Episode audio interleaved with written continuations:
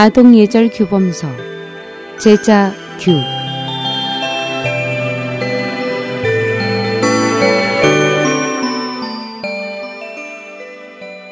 제자규는 청나라 강인 연간에 선비 이육수가 쓴 책으로 당시 많은 주현에서 어린이 교육용 교본으로 선정되었으며 그는 제자규를 쓴 공원으로 세상을 떠난 후에 산서 강주 소년사에 모셔졌습니다.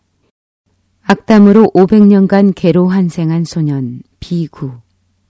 확실한 것을 보지 않고 경솔하게 말을 말고 분명하게 알기 전에 경솔하게 전달 마라. 옳은 일이 아니거든 경솔하게 승낙 말며 경솔하게 승낙하면 하든 않든 모두 잘못. 무릇 말을 할 때에는 신중하고 침착하게 서둘러도 아니 되고 모호해도 아니 된다. 이 사람 말 올바르고 저 사람 말 그를 망정. 나의 소관 아니거든 참견하지 말지어다. 뜻은 진상을 모르면서 함부로 말을 해서는 안 된다. 진상을 분명히 알기 전에 함부로 유포해서도 안 된다. 해서는 안 되는 일에 쉽게 동의해서도 안 된다. 만약 동의하면 하거나 하지 않거나 모두 잘못이다. 말을 할 때는 신중하게 생각하고 침착해야 한다. 너무 급하게 서둘러서는 안 된다. 흐리멍텅해서도 안 된다. 시비를 일으키는 말을 들었을 때 자기와 상관이 없는 일에는 참견하지 말라. 가섭불이 세상에 살아있을 때의 일입니다. 목소리가 청아하면서 연불도 잘하는 한 소년 비구가 있었는데 모두 그의 폐 또는 연불 소리를 대단히 듣기 좋아했습니다. 목이 쉰 소리를 내는 늙은 비구가 있었는데 소년 비구는 그 늙은 비구가 이미 나한 과위로 깨달은 성자임을 모르고 그의 목소리가 개 짖는 소리 같다고 모욕적인 말을 했습니다. 늙은 비구가 소년 비구에게 묻기를 너는 나를 아느냐? 저는 일찍부터 스님을 알고 있습니다. 스님은 가섭불 시대의 비구이십니다. 라고 소년 비구가 대답했습니다. 나는 지금 아라한 과위에 있으며 불문의 법도를 행하는 데 필요한 모든 것을 구비하고 있다.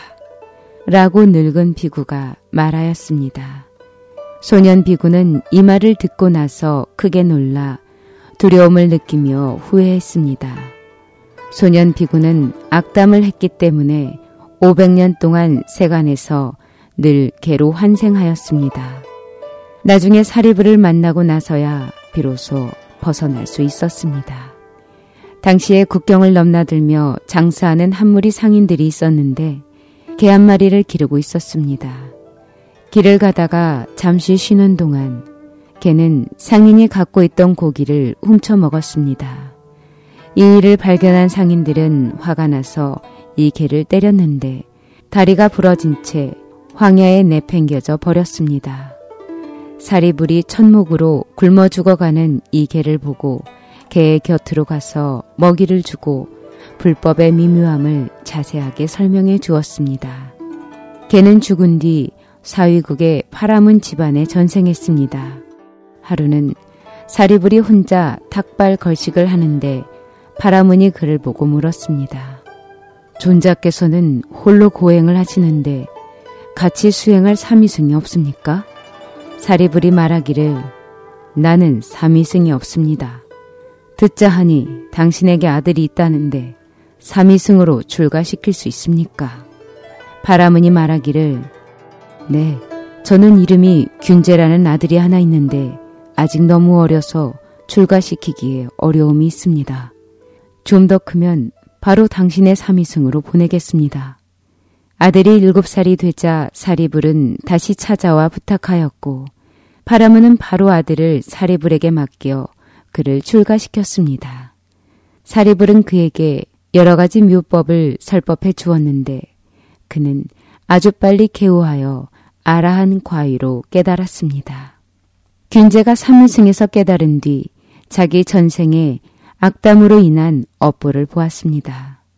균제는 자신이 전생에 굶어 죽어가는 개였는데 사례볼 은사가 구원해 주었고 금세 또다시 은사가 자신에게 과일을 얻도록 가르쳐 고해에서 해탈하게 해주었다는 사실을 알게 됐습니다.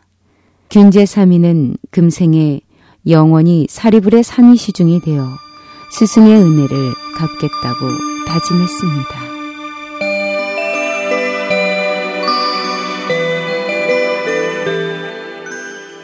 어떠셨나요?